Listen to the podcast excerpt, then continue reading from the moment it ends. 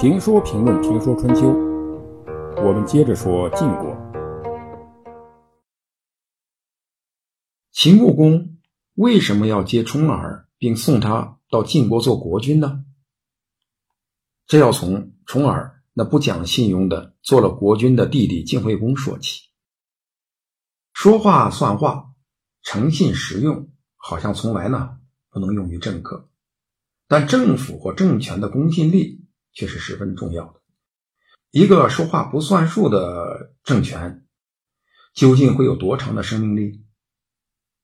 昨天大土豪分田地，今天呢棒土豪占田地，这就是老百姓所说的一张嘴、两张皮，翻来翻去的都是理。所以要定契约，就要遵守契约。虽然有人说，如果两个人相爱终身，没有领结婚证，能怎样？如果两个人始终不能相容，领了结婚证又能怎样？但是有了证，就有了契约，就要遵守契约。违反契约者，必须承担相应责任。政府的承诺，无论是国际条约还是国内的政策，都要有延续性，都不能瞎折腾，不能翻烧饼般的翻来覆去，这样。人们才能踏实的生活，而不想办法移民。当然，大多数情况下是政权换届以后，后届政府不认前届的，后来的帝王不认前面帝王的承诺。但在本届政府就出尔反尔的，庆惠公呢算是一个。虽然有人说这样说是你不懂政治，不懂政治谋略。但政客呢，太懂政治谋略，以至于把人的心呢都给污染了。当初李克杀死西岐和岛子后，曾经派人去接重耳回国做国君，重耳非常警惕，因不明情况，担心被骗，就拒绝了。李克又去请重耳的弟弟伊吾，伊吾同样也担心被骗。但又不愿意失去这个大好的机会，左右为难。人在紧要关头的选择是最困难的。对了，一生幸福；失败了，可能小命就没了。这时，他的随从就出主意，说投靠秦国，让秦国做后盾，送他回国。有了秦国这样的依靠，就有了强力的外援。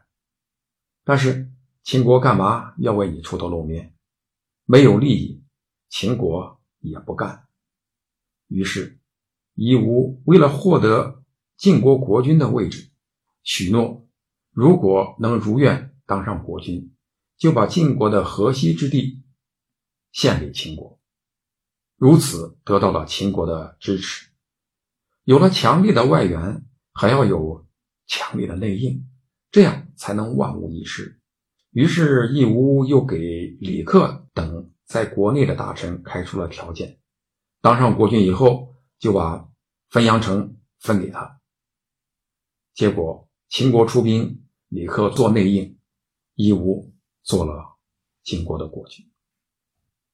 但是，当义乌做了晋国的国君以后，就反悔了。先是把李克逼死，然后又派匹正向秦穆公道歉说。当初呢，我把河西之地许给您，只是当上国君以后，发现这事呢不简单，大臣们都不同意，说土地是先君留下来的，而您逃亡在外，凭什么擅自给秦国呢？我力争也没用，所以只好向秦国道歉。如此呢，献帝一事不了了之。晋惠公继位的第四年。晋国发生了饥荒，发生饥荒以后，就向邻居秦国祈求购买粮食。虽然秦国有人主张趁机攻打晋国，但秦穆公说，晋国的国君确实可恶，但是晋国的百姓有什么罪呢？不能让百姓遭殃，所以就卖给晋国粮食。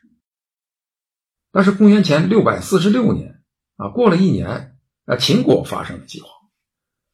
秦国发生饥荒以后呢，就希望晋国卖粮食给秦国，但晋惠公呢采纳了国社的计谋，不但不给秦国粮食，反而派军呢攻打秦国。秦国见晋国不仅不给粮食，反而趁人之危攻打秦国，非常生气，所以也派军攻打晋国。结果，秦国取得了战争的胜利，俘获了晋惠公。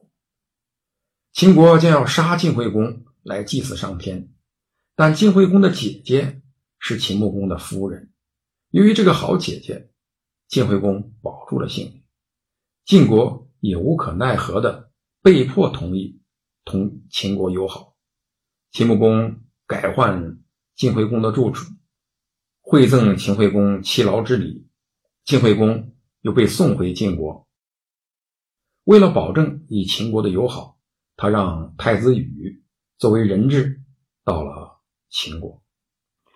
对晋国的太子，秦穆公延续了秦晋之好，把自己的女儿嫁给了太子羽。但晋惠公病重，太子羽不同秦国打个招呼，偷偷逃回了晋国，然后继位为晋国国君，史称。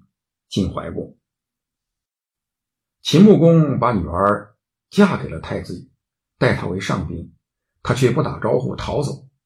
秦穆公呢十分生气，这样的人做了国君，秦穆公更恼火。他们知道晋国国内很希望重耳回国，所以产生了把太子羽赶下台、拥立流亡在外的重耳做国君的想法。